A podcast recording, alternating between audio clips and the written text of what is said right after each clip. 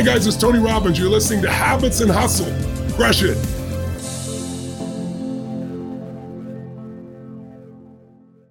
Today on Habits and Hustle, we have Claressa Shields. She is a powerhouse if I've ever seen one, guys.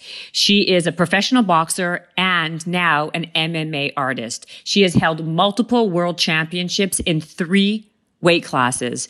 And she currently holds the record for becoming a two and three weight world champion in the fewest professional fights. Shields is also the only boxer in history, female or male, to hold all four major world titles in boxing. Simultaneously in two weight classes, she is also the first woman to win lineal championships in two weight classes. Also, when she was an amateur in her amateur career, she won gold medals in the women's middleweight division at the 2012 and 2016 Olympics, making her the first American boxer to win consecutive Olympic medals. Please listen to this podcast. This woman's mental toughness and mindset is just unbelievably beyond, I guess, anything I've seen. So enjoy. Today we have Claressa Shields. She is uh, a beast. If you guys don't know who this girl is, she is uh, legitimately um, the most dominating uh, women boxer, I think probably of all time at this point, right? You're undefeated. You're in many weight classes. Um, you, when you were 17, you won your first Olympic gold, correct? Mm-hmm. And then, and then you won yet again at, at your second Olympic gold when you were what, 21, four years later. 21. Yeah. Yeah. That's, um, and like, I have to just say, like, from the beginning on in, like, you're only 26 years old. I mean, you've done more in your life in the last few years than most people can say in like tw- in 20 lifetimes. So uh, unbelievable. I guess the first thing is I want to ask you, I know your dad was a boxer and he got you into it all, but how did you, I mean, how did you become so freaking good? Like, I don't even know like what else to say. Like, it's just kind of, it's like, it's unbelievable. Um, well, I started training when I was 11. And I think that, you know, God just kind of made the universe work for me because I was always blessed with like the best coach, the best sparring partners, um, the best environment. You know, boxing and, and growing up in Flint, I, um, I was trained by Jason Crutchfield, who trained me from the age of 11 to about 19, 20. Um, and he didn't take it easy on me. He trained me like I was one of the boys, you know. I boxed with all the guys. I mean, by the age by the time I turned 15, I was sparring guys that was 21 and 30 years old and, you know, beating them up in the gym. And it was just like I was the one who was at the gym every day. So I wasn't the best boxer when I first started. But as I continued to come to the gym and, you know, as I got older, it would be parties, it'd be clubs, it'd be, you know, with so many different things to do. And I always chose to just go to the gym. So I spent a lot of time one on one with my boxing coach at the time, uh, Jason Crutchfield, when nobody else wanted to train, I would always show up to the gym ready, you know, ready to learn, ready to train, ready to get more knowledgeable. And uh, he taught me. And that's how I became so great, I feel. I mean, you, you, I think you coined the term. Do you actually own the trademark, uh, GWOAT, like greatest woman of all time? Yes. Yeah. I love that. Uh, and so when you were 11, so you started, so how much of this do you think is just raw talent and how much do you think is just pure mindset and the desire to, to be the best and the want? I think that, uh, I think my upbringing made me tough. You know, it gave me a lot of heart. But I believe that boxing is 80% uh, mental. No, it's, it's 80% mental, yes, and 20% physical. So I think 20% of me being um, athletic, liking sports, liking to workout, me having that heart to want to fight is everything of that 20%. And then the 80% is really me just having that mindset to actually stick to a schedule, stick to the diet, be uh, be disciplined, train three, four times a day, and um, being able to make all these different weight classes and just mentally knowing that every every fight is different. You know, you can fight against the same fighter six, five times, but every time they bring a different them, and you still got to figure them out on how to beat them. And I became a master at fighting, you know, 12, 15, 20 different ways, whatever, whatever way that I have to fight to win. And um, I think that, you know, just having the courage to not be scared of nobody and just knowing that um hard work get the job done. Like never being afraid of like like nobody can beat me at like at like a mental game. Like when it come to trash talking or when it come to saying something to get under somebody's skin, nobody can say anything to get under my skin. I'm always the one getting under everybody else's skin, you know, making them scared or, you know, making them think about something that I said or, you know, just letting them know that I'm not worried about our fight. I'm going to go in there and do what I did my last fight. Like that's intimidating to people. So when yeah. I say 80% mentally, it's just like wanting to win. When you can take somebody's want from them, then they just become like a little, I don't know, puppy or something. Right. I mean, are you draw? I mean, because unlike anybody really else, I mean, not like I'm a connoisseur in, in boxing, but I mean, your record kind of speaks for itself. But you hold um, four major titles in boxing. You have the two gold, you, two gold medals. You're also in every, you have three weight classes. You're a champion. So are you dropping weight classes because you need to keep on finding people to fight you because everyone just, there's not enough people who are willing or even have the ability? at this point? Over, boxing, I've I've I've I've held over ten major titles. Ten because I have all the belts at 154, um, all the belts at 160, and I had two belts at 168. So I did start higher, and I started working my way down. I started working my way down because um, it was just more competition. Not that the it wasn't like good competition at the girls at a higher weight, just saying that at the time when I was at super middleweight, about about 168 pounds, um, it was about I don't know. A lot of the belts were vacant, and um, I couldn't get nobody who who would fight me. All the girls who are at 160 or 154 would say, "Oh, we're not going to come to 168 to fight her. She's too big." So I started going down to 160, and those girls thought that I that I would struggle with making weight. So they would talk trash, think that I would make it to 160 and be drained. But I actually was a better fighter because I fought the Olympics at 165 both times. So I was used to walking around at 160 anyway.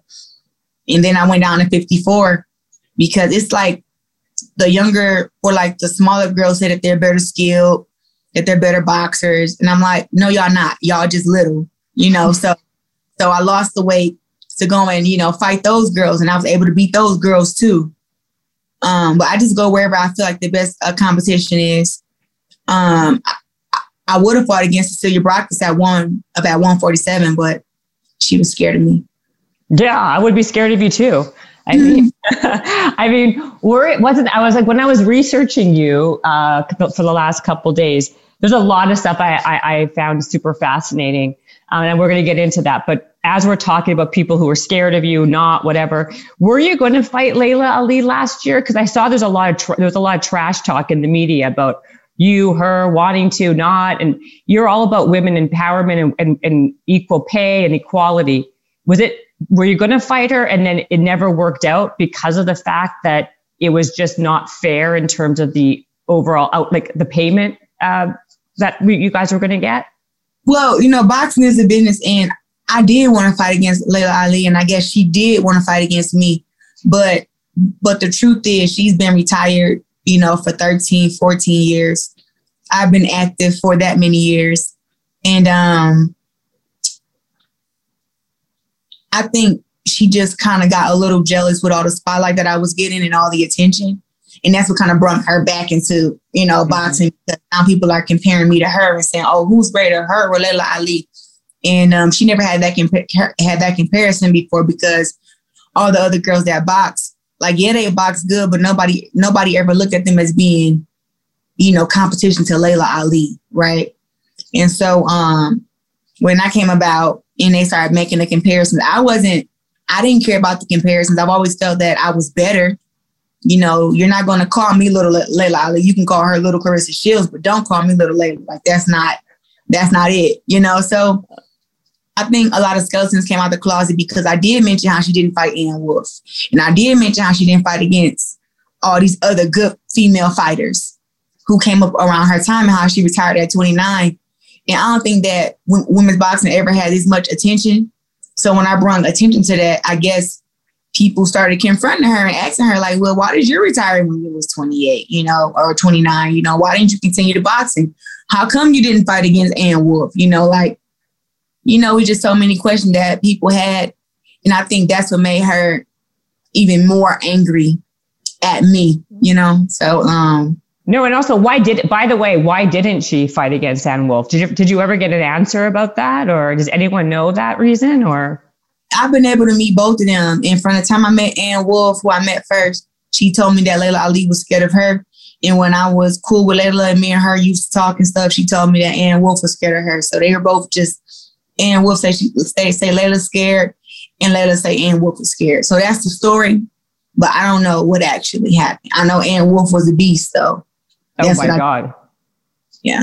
Absolutely. And so, okay, so then basically, um, it's unbelievable. I, I still am, I'm, I'm so, um, marvel, I, I still marvel at, at your list. Like you're also the fastest of all time. Like, I mean, how does, how do you even like compare to anybody else at this point? You know what I mean? Like I, it's, I don't, you know, if I was a man and I had accomplished all these things, I would be pound for pound number one you know, being able to go to all these different weight classes, call out the best fighter, beat them, go down another weight class and beat that person, you know, I would be praised as number one fighter in the world. But since I'm a female, they want to put me as number 10 on pound for pound list, number five on a pound for pound list, or, you know, number one for the women overall. But talk about the non-gender list, I'm like number five or number 10 or something like that. But my but my accomplishments outdo all of them. Like a fighter who I love to compare myself to is Canelo Canelo Alvarez. Like I like him. I like the way he boxes. He's a four division time a four division time champion. Um, he's he's he's actually going up. So he started at 147, 154, 160, 168. He's even fought at 175, I think.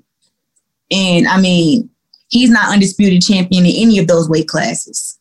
He wants to be undisputed now. But I'm I'm two time undisputed now in two different weight classes, 154 and 160. So if, if we just talk about, you know, resumes, my resume is better than his. And he got way more fights than me. But also too, if we add the Olympics, I have two Olympic gold medals to his zero.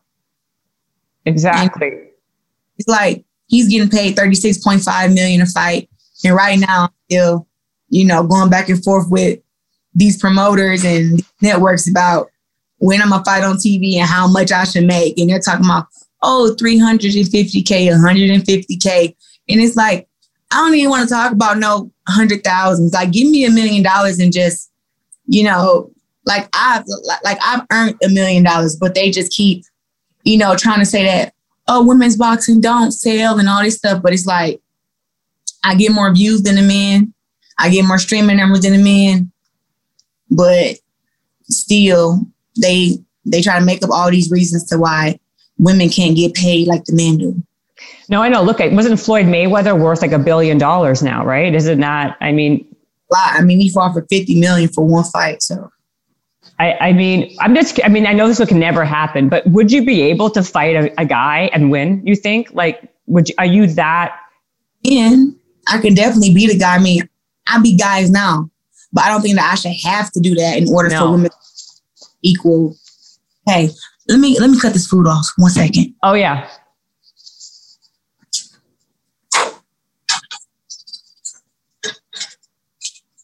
Okay, I'm back. Where did you go to cut what off? I had some boiled eggs on. I was making a salad. Oh, okay, okay.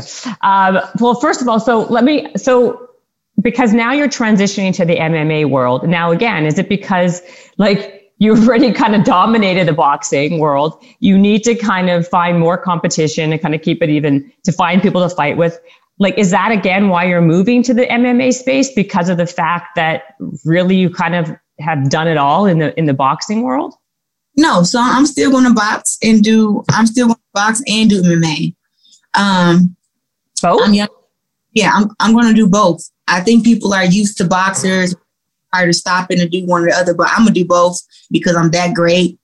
But um, I'm doing MMA because I want to do it. I mean, it's always something that I've th- I, that I've thought about uh, over the years.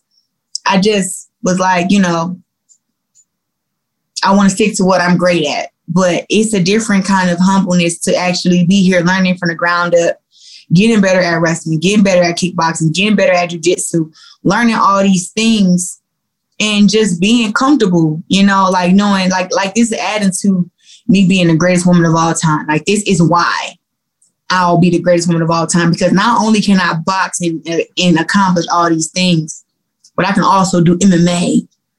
And and I have the chance to be a boxing world champion at the same time of becoming an MMA world champion, which I which I plan on being good enough to go to the PFL tournament uh, next year and, and you know win the and uh, win the championship there and still hold my boxing title. So I'll be MMA champ and boxing champ at the same time, which has never been done in in history. That's what McGregor was trying to do with Floyd Mayweather, but he lost. Yes. I mean, are you, but isn't the training, like you said, well, you have to learn all these different modalities, you know, jujitsu and, and wrestling. And it's so, it's like, how is it different? Can you like kind of explain the, the difference between training in boxing versus training in MMA? And it's very hard, I would think, to pivot from one to another because you're so used to being so dominating in one's area. Look, I'm like pertaining to box. Um, but how do you do it? What is the training like in both, and how is it going? I think I want to say that the training is kind of the same. The only thing that's different is all the different disciplines. So it's really like I say, it's a mental thing. So when I'm in boxing camp, I do all boxing training. I'm not ever going to kick somebody in a boxing match. I know boxing too well. You know, right. I'm, I'm like, oh, I wish I could kick this person in a fight. Like, no, for me, in boxing, I know what I need to do. I know how I need to train. I, I box, I run, I shadow box, I hit the pads, push ups. I still do. I've always been big on fitness. So, like, testing my natural strength, strength and testing my speed and agility and stuff like that. So, that'll stay the same for MMA. Only thing with MMA now is learning, learn, learning the, the, the different disciplines and learning the offenses and the defenses to them. So it's like apple and oranges, really. It's like, you know, an apple is I don't know, you don't you don't have to peel it. But MMA, is an orange. You gotta peel right. it. You, you gotta, gotta peel it. it. It got seeds in it, and you can break it down to all these different pieces. An apple, you just bite it. You know, I, I guess I say apple is more simpler than orange. But orange has way more com- uh, complex to it. I wouldn't even say a Right now, I'm thinking about like a grapefruit. You know, I say like, oh shoot, I would say that MMA is like a grapefruit. You got to peel it, then you got to peel it again to get the white stuff off the grapefruit to get to the fruit on the inside. So I would say it's an apple compared to a grapefruit. And That's a great analogy. Yeah, I understand the, that. Yeah, all the different disciplines. They got offenses, they got defenses, so many different things you got to do. It just it, it's just more thinking to get to the fruit. But overall, the same thing is for both of them, they're eatable. So it's a fight for for for the apple and the grapefruit. It's both a fight. It's about mental strength, physical strength, um, repetition, hard work, having heart. That's what they both kind of is the same at, you know, but it's just different in the elements that go into both of them. So are you conditioning with, are you weight training in both? Like, can you walk me through the day in the life of a when you bought when you train to be a boxer and the day in the life when you train to be a MMA fighter? Yeah, so so boxing, I like to start my cardio off in the morning. I go to cardio or or I got strength and conditioning. Later on in the day, I have um, boxing practice, which consists of hitting the pads, hitting the bag, um, doing some wall drills with the wall drills with the combinations, and then you know at night sometime I'll spar you know, actually put on a headgear, put on the gloves, and spar with a partner. MMA more look like get up in the morning, do a jog, some push-ups, some crunches, and then you know you have kickboxing practice. Then you have jujitsu practice. Then you have wrestling practice, right? But up in sparring is where you want to mix all of them together. And sparring is light, but then sometimes sparring is like super hard. So I could train four times a day in MMA, look working on every discipline, and then add the sparring. And then in boxing, everything is related to boxing because the running is to make sure that I'm in shape for the 10 rounds in the boxing match. Um, and that I'm losing weight. And then the training for boxing is to make sure that I'm in I'm also in shape, but I know like what the game plan is and working, okay, for the fight, we're gonna do this. So this is what you want to work on. So you do that the whole time you're at the gym. And then when you spar, you work on it. So it's all boxing. So it's running, boxing, boxing. And then for um MMA, oh shit, how the fuck is this on?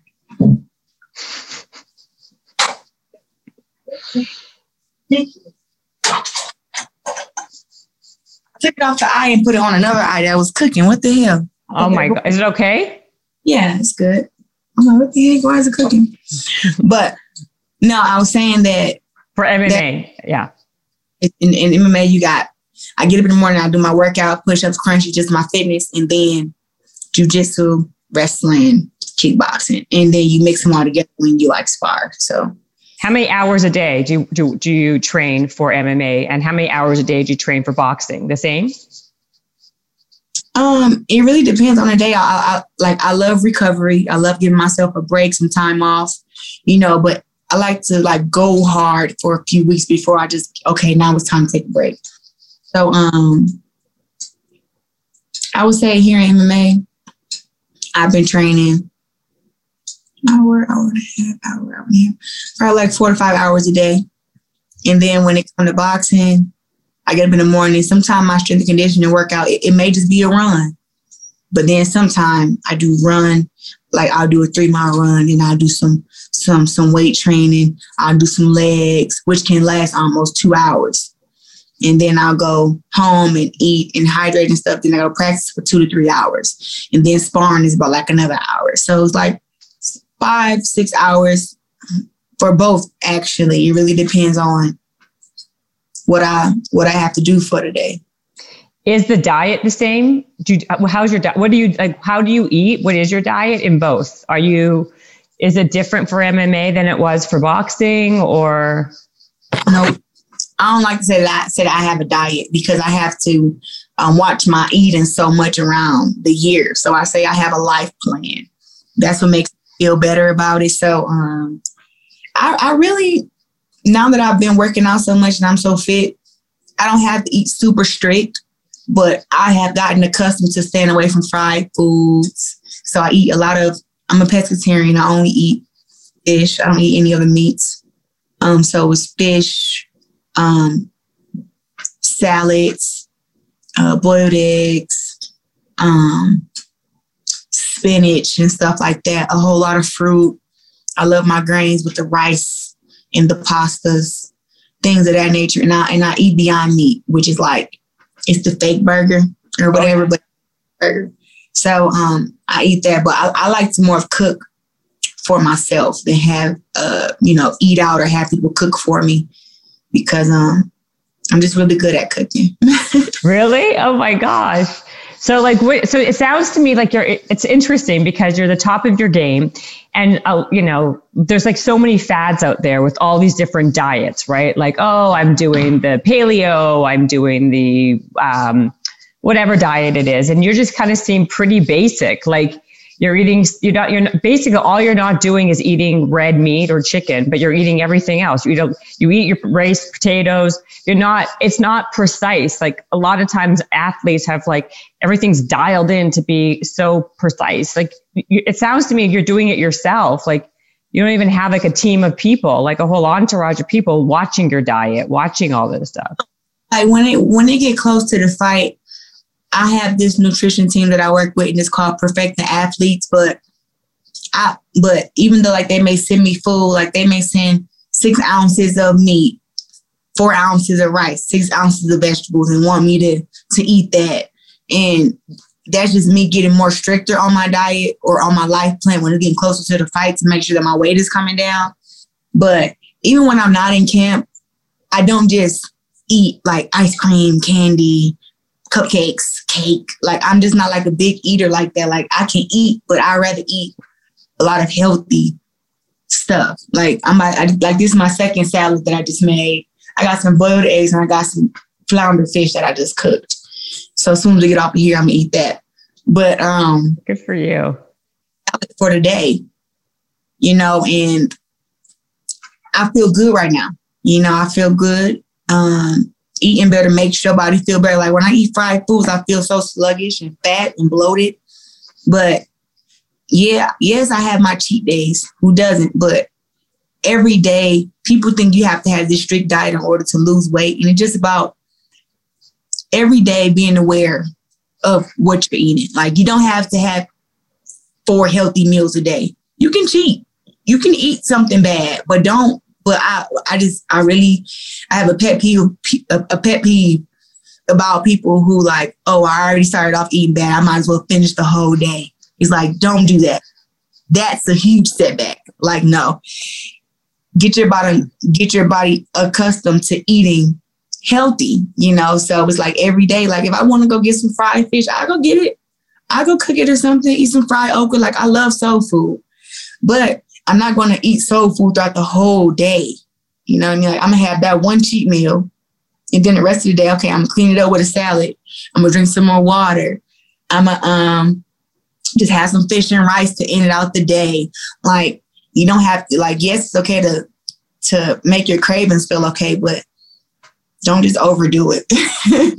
no, it's great. It's great advice and it's true. Do you watch your portions then? Like are you just much more mindful of how much you eat of things? So it's so because I know a lot of like me, if I would eat something that I love, um, or big, even if it's healthy, I'll eat like seven portions instead of one. You know what I mean? So I'm going to be gaining weight. Like if I like potatoes, even if it's roasted or baked potato, I'll have like three.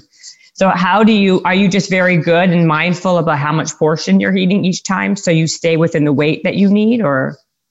I would say that I'm, um, I am portion wise, but I'm also too eating. I don't eat to be satisfied. I, I, I, I, I eat to be satisfied, not full like like not full. You know what I mean? So once of we all know what being hungry feels like.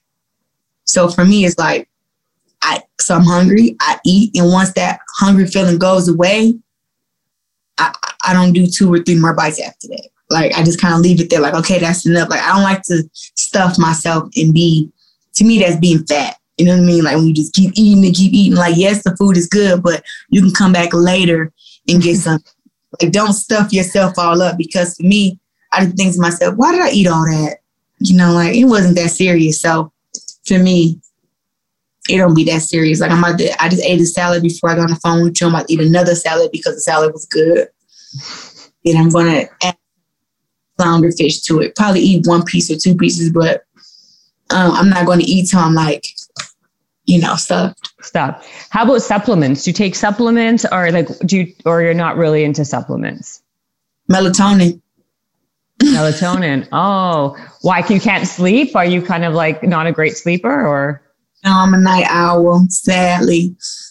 And uh, that's why, you know, people in the UK be up and I be on Twitter tweeting them. They're like, you can't even go to sleep.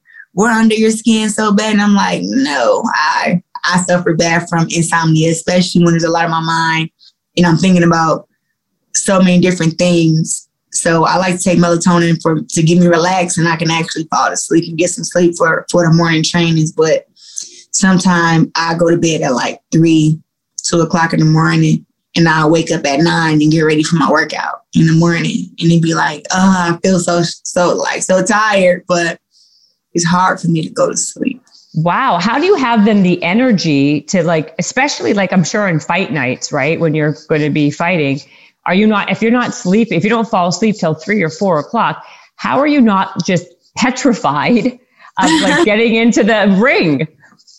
Um, I've it's, been, it's just been so many years. Like I don't be up like doing anything that's like wasting my energy. Like I'll I'll lay in the bed, I'll toss and turn you know, I'll get on my phone. I just kind of like let myself relax. And when I fall asleep, I fall asleep. But even during like fight week, me and my nutrition team, we get very strict about what time I take the melatonin, how many I take, must go to sleep, must sleep off some weight. Like they're like super strict. So I try to listen to them. And um, it's a couple nights where I'll get up at two or three o'clock in the morning and I'll shadow box about 30 minutes and then I'll be like, okay, I'm tired and I'll go back to sleep. You wow. know, but most every fight. So okay, so let's get this. So are you ever scared when you're walking into like into the fight? Like, are, are how are you not? I'm not scared of nobody. like, but like you have such a cute face. So aren't you worried you're going to ruin it? Nah, I'm I'm worried that I'm going to ruin them. I I just it's unbelievable. So so I want okay, I really want to talk about the mindset piece because obviously this is why you're so so good. But when you were young and you started this, like the whole process, right? There were like what what was like what was your driving factor? Like what made you so determined? What gave you such discipline? Like was there a reason that you were so so like that? Because you see people all like it's it's usually when someone is that determined, they there's like something underlying, right? I think I was chosen. You know, when I first started boxing, I, I was boxing to make my dad happy. You know, he wanted to be a boxer. He couldn't be a boxer no more. He was older in age. And I'm like, you know what? I want to do something to make my dad happy. And I started boxing and then I fell in love with boxing. And then it was like, oh, I want to be good at this. You know, I want I want to have faster hands. I want to have better stance. I want to have better, you know, uppercuts and hooks. And that's what I was working on. Like every day, I just wanted to get a little bit better. You know, I wasn't like in a rush to be the greatest. Um, but it just, I've just never been scared of nobody. Like even in the gym, it's like to me, like yeah, you may beat me today, but you won't beat me tomorrow. You know, and I sparred against the guys. I was never scared that nobody was going to hit me because I always went there and hit them. You know, I always started the party um, guys want to take it easy on me in sparring, I get pissed off, you know, and I hard as I can. I mean, I'll put them in headlocks, I'll push them, you know, just to make them get like, er, I gotta get aggressive with her. And so they know like this is serious business. Like I'm not, I'm not here to let you give me this little, you know, little slow jab and, you know, play with me. I want them to know like to take you serious or, or or else you will get beat up in here. And I beat up a lot of guys who were just disrespectful of my skills and my power. You know, so I don't know. It just seemed like I, I never look at myself as being a victim, like, oh, I'm scared because this girl is stronger or she's bigger or she got more fights or I've just never been scared of nobody. I always thought to myself, um, if I'm gonna go down, I'm gonna go down swinging, and I'll and I'll be perfectly fine with that. So I go on there and just fight every fight, use my knowledge, use my combinations, and I break girls mentally because who I am right now is not who I am inside the ring. When I when I get inside the ring, it's a whole different. Um, like I'm here to to see kill and see kill and destroy. That's why I'm here. You know, and then after the fight, I'll have all the sportsmanship, all the love you want. But before the fight, I don't really like to be friends with the girls. No kidding. I mean, so when you're like, how do you, how, how about like you have a boyfriend, right? Like, uh, uh, is he scared of you? I mean, are like are men scared of you? Because I mean, you're scary. Like you're so cop like you're so cocksure of yourself and confident that like it's intimidating, right?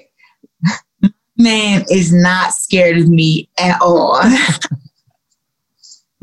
but then he gets a different side of me. Like it's the love interest. Like people don't know that, you know, like I massage my man, I cook for my man, I, you know, um, I run errands, you know, for my man. Like I'm like, I wash his clothes, I fold them. What?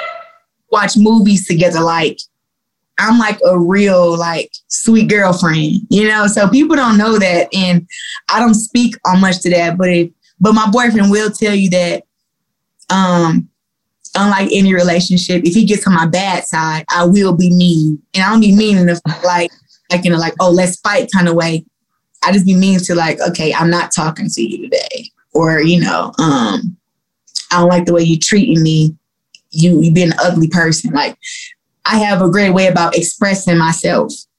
And um, I don't like, I don't never want him to think that I want to fight him or it really doesn't matter who's the better fighter out of out of me and him honestly um i look i tell any guy you know any man who i know if if you think you can beat me in a fight you need to go sign you a professional contract and be pro because that means you're a hell of a boxer like no average joe should be able to beat me in a boxing match. If so, I like I shouldn't be boxing. So I say there's a lot of there's some elite guys who are good boxers who may give me a good run, but they're not gonna knock me out. So it's not gonna be like a dude who doesn't train or box or or you know even fit who think he's just gonna oh yeah I can put the gloves on with her and beat and uh, beat and beat her in a boxing match. Listen, it's a trick to it. Like it's not even possible. So I, I, I let that be known, and people know that that that I'm from Flint, and I and I grew up in Flint, and none of the guys in my hood try me. They all know, like I'm about that action. So it's best to just, you know, be just be respectful and be nice because I am a nice person. I just have a short temper for disrespect with anybody. So, know, my boyfriend is not scared of me. Um, but my boyfriend is, is he's also sweet and he's a tough guy too. You know, he's a tough guy. I wouldn't like to tell what to do, boss him around. You know, you, you, to be with you, I would imagine he has to be like super tough. Like, how big is he? Is he like 10 foot tall? Like, how big is he? My boyfriend is 5'11 and a half. He's almost, well, he's six feet with his shoes on. So, okay. um, I'm five nine. Um, he's actually pretty built. Um, he grew up like he was a smaller guy, but he got big old muscles, big chest. Like my boyfriend, people think that we're the perfect match because I just have like this exuberating confidence all the time. And he walks around with his chest just poked out all the time. I'm like, dude, relax. Like put your chest down. But that's just how his body is. It's like he's just like, he's like this all the time. I'm like, dude, relax. He got really great posture. So it's just funny uh, when I'm when I'm telling him like you walked around with all this confidence, like ugh. That's but I like that in himself and confident wherever we go. Like we around rich people, we around people who got this or that. He's not intimidated because he got his own stuff going on. He's in real estate. He's a gym owner. He's a fitness trainer. And of course, he got the baddest chick in the world. So, woohoo. A hundred percent. I second that motion. Um, how how long have you guys been together for? It'll be a year in July. Oh, it's new. Okay. Um, and are you ever insecure? Do you have any insecurities? Do you ever have any doubt? Is there anything about you that ever is, or do you have? Do you have any at all? One doubt? Any uh, insecurity? Uh, I hate when I don't have my hair done, you know. Um, but insecurities, um, no, I'm, I'm a believer you speak into yourself what you want, you know, but I just I think sometimes I feel like I may be too nice when it like come to like my friends and stuff or like my family. I think that's the insecurity I have. And um I don't know. I think sometimes when I gain weight, I just hate that sometimes how my stomach looks fat. Sometimes when I lose, when I when I gain weight, I'm like, oh, my stomach looks fat. I, I, I, like I have a two pack instead of a six pack, and I be insecure about half shirt or something. But no, like every other girl, like every other girl, basically. Yeah, like I love everything about the way that I look. You know, even before I got my teeth fixed, like that was my one insecurity that I had. It was like my like my teeth were crooked and they would show a shadow if I was looking or talking a certain way and I always wanted to have straight teeth. But other than that, I never wanted anything else like to have bigger breasts or bigger breasts. I got a pretty nice booty. I got nice legs. I'm about a good B cup, you know. I don't I don't ready be a C or a D or E, whatever. I'm good with the big You're happy with yourself basically overall. I mean you're a good role. I mean, listen, I think that you're a very good role model for young girls, right? Because you are you exude confidence you kind of take what you have and you make it work for you. And i think it's interesting because I, I heard you on an interview um, maybe it was joe rogan actually that i heard you on and you were talking about like how people don't like women who are confident or people who like mm-hmm. it's like looked upon as like unfeminine. Mm-hmm. yeah can you speak about that? Because i thought that was really profound and true.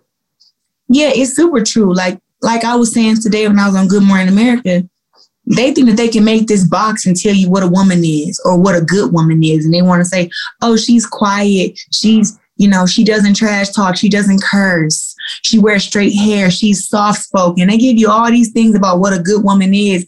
And it's like, to hell with that. That's not what a that's not what all women are. Like, where would we be in the world without the Rosa Parks? You know what I mean? Or the Sojourner Truths, you know, or just the Oprahs. Like, yes. where where will we be in this world? You know, without the Laila Ali's, you know, she trash talked, she boxed, she represented. Like, where will we be if all women just let the men tell us what we are? Like, oh, you're a woman, so you can't say this and you can't do that. And we wish just to abide by that, we'll all kind of be trying to be the same, forcing forcing our forcing ourselves to be something that we're not.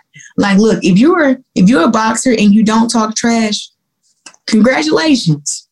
With me, I talk trash. I back it up. I fight. I call out the best fighters. Um, I just speak facts, you know. But it's like in boxing, I don't know. I mean, just in general, every woman is different. Like men are, men are um accepted for being different. Yeah, you know, men that's quiet, men that are kind of feminine, men that are super strong, men that meet you right in the middle. You know, you got all these different kind of men, but they want every woman to just be the same. And it's like, that's not right to me. And I've always said that. I'm like, you know, do you, do whatever makes your heart happy. Like when I first started boxing, I heard some of the most craziest things of people. Oh, you're going to be brain dead by the time you're 17 years old. Women don't belong in boxing. Boxing is a man's sport. Um, you're going to get hurt. You'll never make any money in boxing. You'll never fight on TV. They say so much. They said so much stuff to me. And what if I just would have listened to it? I wouldn't be here. I wouldn't uh, be this accomplished fighter. Like I made over a million dollars in boxing. I'm happy to say that. After all my accomplishments, all my hard work, I can say that I have grossed over a million dollars. Should it be more? Of course. But I am making a way for women who don't want to just be regular. Like I think Serena Williams should be applauded for how strong she is, how competitive, how how just man, she's a beast. Mm-hmm. I should be applauded. All the girls that box at MMA, we should all be applauded because we're doing our job, but at the same time, we are accepting our feminine traits. You know, like I think that I'm a very good looking woman, but when I'm but when I'm training and I'm fighting, I cannot have on my lashes and my makeup and have my hair done it's just not going to work. I'm not about to have makeup and eyelid juice dripping in my eye when I fight. Like it's not that important to me. Wear my braid, and and you know my muscles are gonna be bigger because I train so hard. I'm, I'm gonna be cut up for the fight, and you know I'm gonna be mean because that's my job. When I get outside the ring, then I can go back to being the woman that I am. But I don't. I, But I don't have to be like any other woman to be accepted. And I'm not to let nobody tell me that, oh, in order to get endorsements, to get sponsorships, you have to be this way. It's like, well, I guess I won't get them then because I'm not going to live unhappy to make people who don't even care about my happiness to make them happy, to make them feel comfortable. I just don't believe in dumbing it down for nobody, and I'm not going to do it. And you shouldn't. And I think that there's something to being authentic and being genuine and being real, right? Um, mm-hmm and to me, I think that's the most, I think that's what's really appealing about you, right? Because there is no, there's no facade. You're not coming on here pretending to be something that you're not. And if that, if, if it was me, and I would say for, if you were, if the hope for an example for other women is the fact that you should be who you are and don't try to please just to, don't try to like change yourself to please someone else, right? Mm-hmm. And that's the truth. Just everybody should do what their heart desires. I feel like if everyone accepted what their heart felt and did what their heart desires, we would be in such a better position in the world. Like we got school teachers who hate kids. like it's like, what the hell did you go to school for? Yes. You know, and then we got we got music teachers who teach music but don't love music. You know, and then there's boxing coaches who want to teach boxing, but they don't like teaching. They just knowledgeable but they're like, uh-uh, I'm I'm just gonna teach it because I can't box no more. And you know, we just like whatever your heart want to do, go do it. If you want to go be a stripper, have fun, dance. You know, like don't try to be like, oh, I I can't be a stripper because this person or that person won't like you. Like, do whatever your heart desires, you know, and and and you'll be happy. Like, I'm more happy with self satisfaction than I am with pleasing others. Yeah, I agree. So, were you always this? Did boxing give you the conf? Did boxing help build your confidence at a young age, or were, did you already have the? Were you already kind of a confident kid, and it this just enhanced everything? I was not a confident kid. No, um, I got bullied. I got picked on. I had a, a speech impediment. I stuttered till I was in the fifth, sixth grade. Um, boxing gave me the confidence to stick up for myself, to not to not take no shit from nobody. That's what boxing gave me. But it also gave me this sense of, I don't know, I can I can speak up for myself and not be afraid of what anybody was gonna do to me about it you know, and that was a good feeling in itself because so many times when I was growing up, I was scared of people and I was intimidated. But once I started boxing and just start, it just, that's where my confidence grew from my hard work, from my dedication, from my accomplishments. As I, as I exuded those things, I just became more confident, more confident, more confident. And at first I didn't know what to do with the confidence because hearing people say the thing, things that they said to me made me feel uncomfortable. It was like, well, is it okay to be this way? You know, it's like, is it okay to be confident? Is it okay to speak about what you want to do? Speak about your dreams. Like I was telling people when I was 13 years old, like, I'm, I'm going to be the first woman to win the Olympics when I turn 17. Like I was 13 years old saying this, and people were looking at me like, you know, stay humble. Um, it's good to dream. Only person who was telling me like, yeah, feel like that, speak that was was my coach Jason Crutchfield. I mean, he called me the greatest the the greatest woman boxer of all time when I was 15 years old. Really? Yeah, like and when he said that I was like, well, I don't know, coach. I haven't fought against the best yet. And we were watching this girl named Mary Spencer, who was at the time ranked number one in the world. And I'm like, man, Mary Spencer pretty good. He just was like, and we were in Canada watching her fight. He said, I tell you what. I said, well, he said, you'll beat her right now with one hand. He said, "You'll beat her right now with your jab. I said, her? Is you, are you sure? And I'll tell you what, within that next year, I was fighting against Mary Spencer and I smoked her.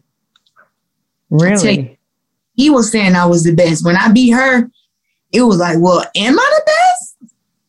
It was like, whoa. You know, it was like, I just beat the number one. She was a three time world champion. She had one in, I want to say 2010, 2008, and 2006 world championships where she fought five times throughout the week and beat the best girls in the world. So it was like now we're leading up to 2012 Olympics. She's a three-time world, she's three-time world champ. And she's getting ready to go to the Olympics. She's a favorite to win. And I fought against her in the Continental Championships in Cornwall, Canada. And I smoked her at the age of 16. So it That's was like crazy. It was like, dang, maybe, maybe I am the greatest. And that's when it was a maybe. When I won the Olympics when I was 17, I'm like, um, I'm still pretty good. Like, there's no girl that can really beat me, you know? And then when I went to the second Olympics, that's when I was like, hands down, greatest woman of all time, hands down. So, like, where did you get like? So, was it? It sounds to me it was pretty obvious to your coach Jason, and uh, that you were really good, like raw. Your raw talent was good, and then uh, the combination of your raw talent with your determination and discipline and hard work and all that other stuff just made you just what you are, like unbeatable, undefeated, like greatest woman of all time how would you help what, what would you tell people? Like how do people gain that de- discipline? And like for for people who are listening who are like god i wish i had just like a percentage of that ability that discipline. How do you what would you tell people? Give them some like some some advice on where to get it from or how to bring it in bring it out within them. I would just say honestly the harder you work at something, the more you should believe in yourself. and speak whatever it is, is into existence, no matter what it is, no matter how crazy it sounds. You know, speak it out loud. And then when you speak it out loud and you speak it to yourself, then you hear it. Then you start feeling it on the inside. Like I have this burning desire for boxing to just want to win every fight. And I want to tell people you own the first step of losing is thinking that you lost. That's the first step. That's the first step of losing. Like losing takes losing is a prog is is it's a progress to that. You don't just lose. It's like there were thoughts, there were actions, there were things that that that led up to this loss. The same thing go with winning. First, you have to think you can win. Then you have to start working towards winning. Then you got to start putting in the time and everything. And then, then all you know, you're a winner.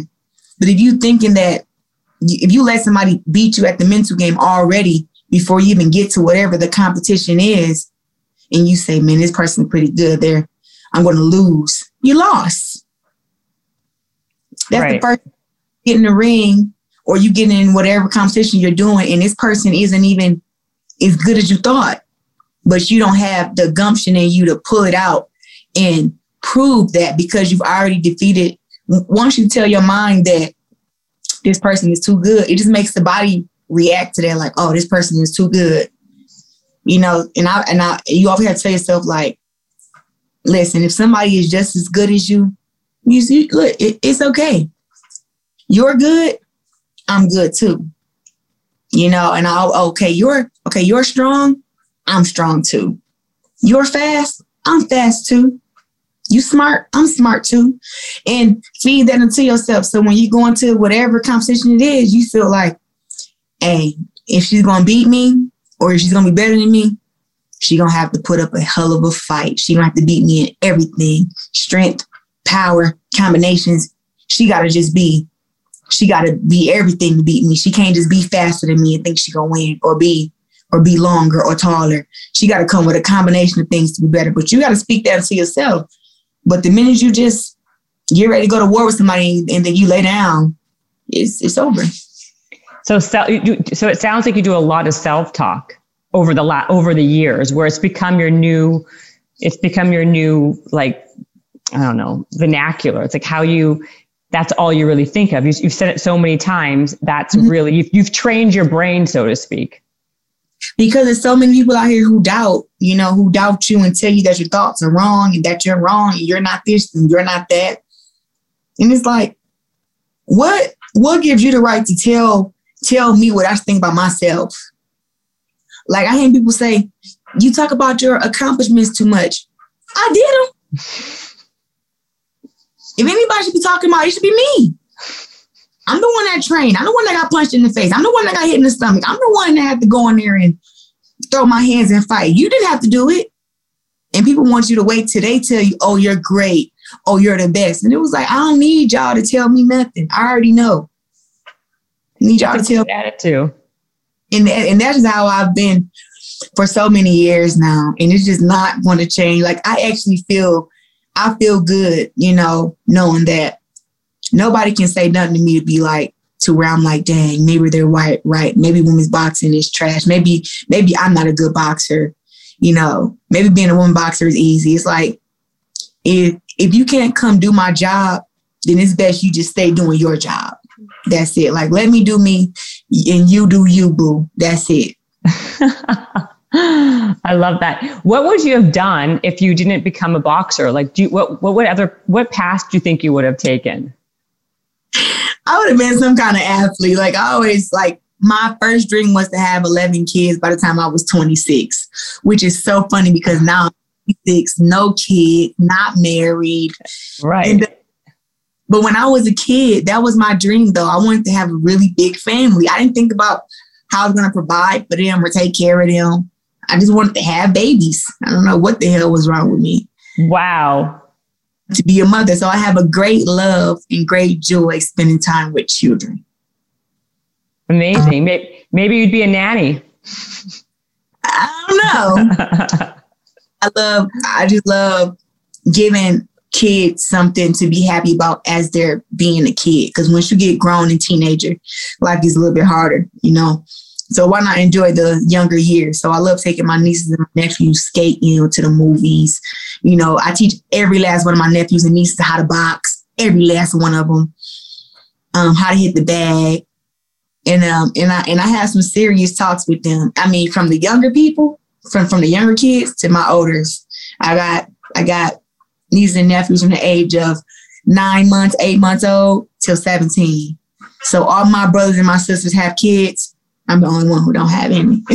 wow, yes, but I don't think they have the kind of life that you have right now, right? With like fighting and being the champion and doing all, the, and now like transitioning into like a whole other sport. How did you get involved with the PFL, the Professional Fighters League? And by the way, how are they different than UFC?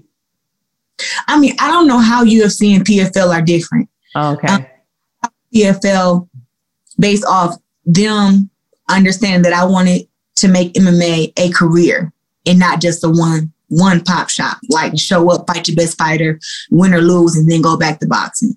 It's like I really want to dip into MMA. Like I really want to train. I really want to be able to get that experience, and then I want to have a chance to fight for a million dollars. Yeah, and wait for- to the men and the women. So I'm like, equality sounds good to me. Yeah. When's your first fight? I fight June 10th. Wow, that's coming up so soon. Nine weeks. Okay, who are you fighting? I don't know yet. They're supposed to be announcing that tomorrow. Tomorrow? Yeah. Okay, so then you, you don't know who the fight's going to be even? You just can't say. Um, I don't know. They're, they're going to let me know. But at the end of the day, no matter who it is, I just got to get ready and get and get prepared because I know she's gonna want to come in there and beat me and give herself a name, and I can't let her do that. So I'm just training and working on everything. Wow! And where is it going? Is it going to be pay per view, or how do people like? Do you know any of that, or it'll be on ESPN with the PFL network. Wow!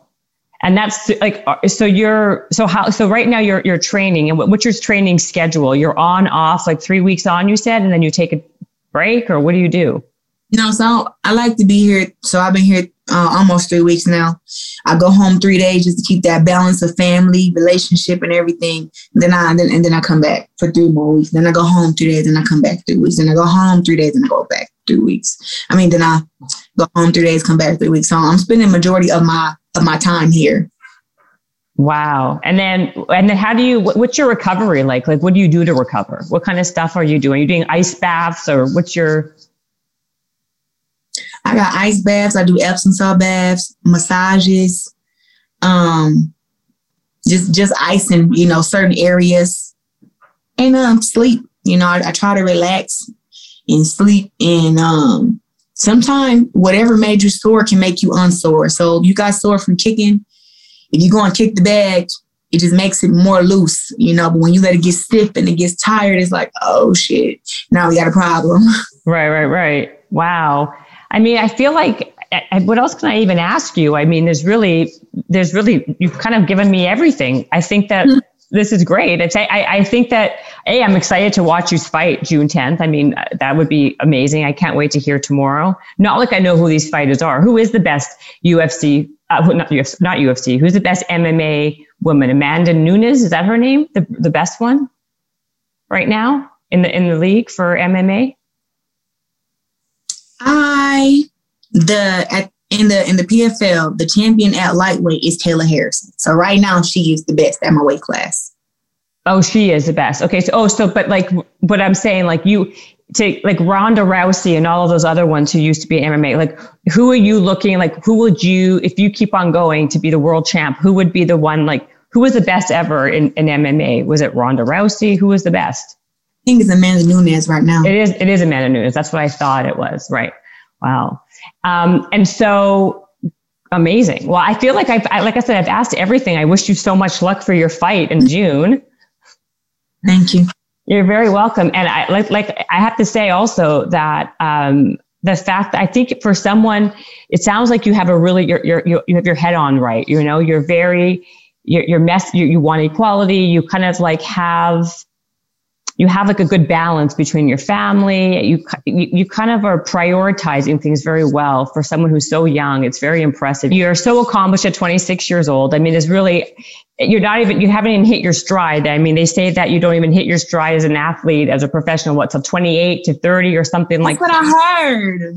yeah, it's unbelievable. So I can't even imagine what you're going to be doing in like two, three years from now. It's it's going to be insane. But um, like I, I, was trying to say that you seem to have your head on really, really tightly, really well. Like your balance between what fa- importance of family and being true to yourself. And it's just really nice to see someone, like I said, who's 26, who kind of sa- seems to have it all prioritized really well you know, I had prayed to God when I was 14. I said, God, I pray that you give me a stronger mind.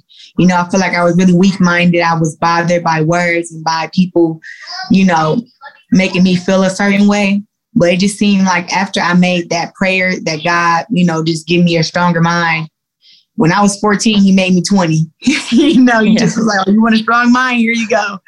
Yeah. that's how it's been. I've always been able to think ahead and not not not be too down on myself and uh, just like know what to do. Like I don't expect to be happy every day, but I don't have to be sad either. Like I can kind of be in the middle and be neutral, and I can be perfectly fine with that some days. But you know, I'm just a person that realizes that every like every day is different than the other one. Some days are good, some are bad, but I'm still just grateful to be here. You know, and just grateful that I've been able to be given all the opportunity that I've been given over the years. Even now, you know, MMA is a bit harder than boxing, but it's still like it's a great opportunity, you know, to to keep being great. Absolutely. Well, one other question I have to know: What's your hobbies? Like when you're not fighting or cooking, or what do you like to do on, on your spare time? Like when you're not doing this stuff. Um, I like to watch TV. What's Super your favorite show? Supergirl is one of my favorite shows. Supergirls. Supergirl on CW. Also Black Lightning on CW. Um, oh. I just finished watching The Last Airbender. It's a it, it's a cartoon, but it just got it's just so much to it. I love it. Um, I like to go. I like to like play pool, go bowling. Um, I love trying out new restaurants for food to eat, and um, I just love taking trips. Like for my birthday, my boyfriend took me to Tampa. We stayed out there five days and it was just so fun. I finally got on a jet ski and I had a really good time. It was it was a lot of fun. Oh, that's so fun. I love that. Right. It was your birthday just recently. That's right. Happy yeah. birthday. Thank you. You're welcome. Uh, so you're you're newly 26, which is even more crazy. You're kind of like just barely 20 out, out of 25. Um, yeah amazing. Where do people, if they want to hear more about you or find out more about you, where can they, where can they go? Do you have, you have Instagram and give us all your details? Yeah. So if you want to follow me, follow me on Instagram, Twitter, and Facebook at Claressa, C L A R E S S A Shields, S H I L D S. And just for behind the scenes of my of my MMA training, of my life, the behind the scenes of everything, you can just subscribe to my YouTube channel, Claressa GWOAT Shields. No, I'm going to do that actually. I didn't know you had YouTube also. Yeah, I'm like at 9,000 subscribers right now, trying to make it 20. oh, good. Well, I'll, you'll have 9,001. hey. exactly. Exactly. Thank you so much for, for joining me today. And, um, uh, hopefully, like I said, I'm, I'm going to definitely watch your fight and we will talk, I'm sure, quite soon. Okay, for sure. Okay. Bye. All right habits and hustle. Time to get it rolling. Stay up on the grind, don't stop, keep it going. Habits and hustle from nothing into something. All out, hosted by Jennifer Cohen. Visionaries, tune in, you can get to know them. Be inspired, this is your moment. Excuses, we ain't having that. The Habits and Hustle podcast, powered by Habit Nest. This episode is brought to you by the Yap Media Podcast Network. I'm Hala Taha, CEO of the award winning digital media empire, Yap Media, and host of Yap Young and Profiting Podcast, a number one entrepreneurship and self improvement podcast where you can listen, learn, and profit. On Young and Profiting Podcast, I interview the brightest minds in the world and I turn their wisdom into actionable advice that you can use in your daily life. Each week, we dive into a new topic like the art of side hustles, how to level up your influence and persuasion, and goal setting. I interview A list guests on Young and Profiting. I've got the best guests, like the world's number one negotiation expert, Chris Voss, Shark Daymond John, serial entrepreneurs Alex and Leila Hormozi, and even movie stars like Matthew McConaughey. There's absolutely no fluff on my podcast, and that's on purpose. Every episode is jam packed with advice that's going to push your life forward. I do my research, I get straight to the point, and I take things really seriously, which is why I'm known as the podcast princess and how I became one of the top podcasters in the world in less than five years. Young and Profiting Podcast is for all ages. Don't let the name fool you. It's an advanced show. As long as you want to learn and level up, you will be forever young. So join Podcast Royalty and subscribe to Young and Profiting Podcast, or YAP, like it's often called by my YAP fam, on Apple, Spotify, Castbox, or wherever you listen to your podcasts.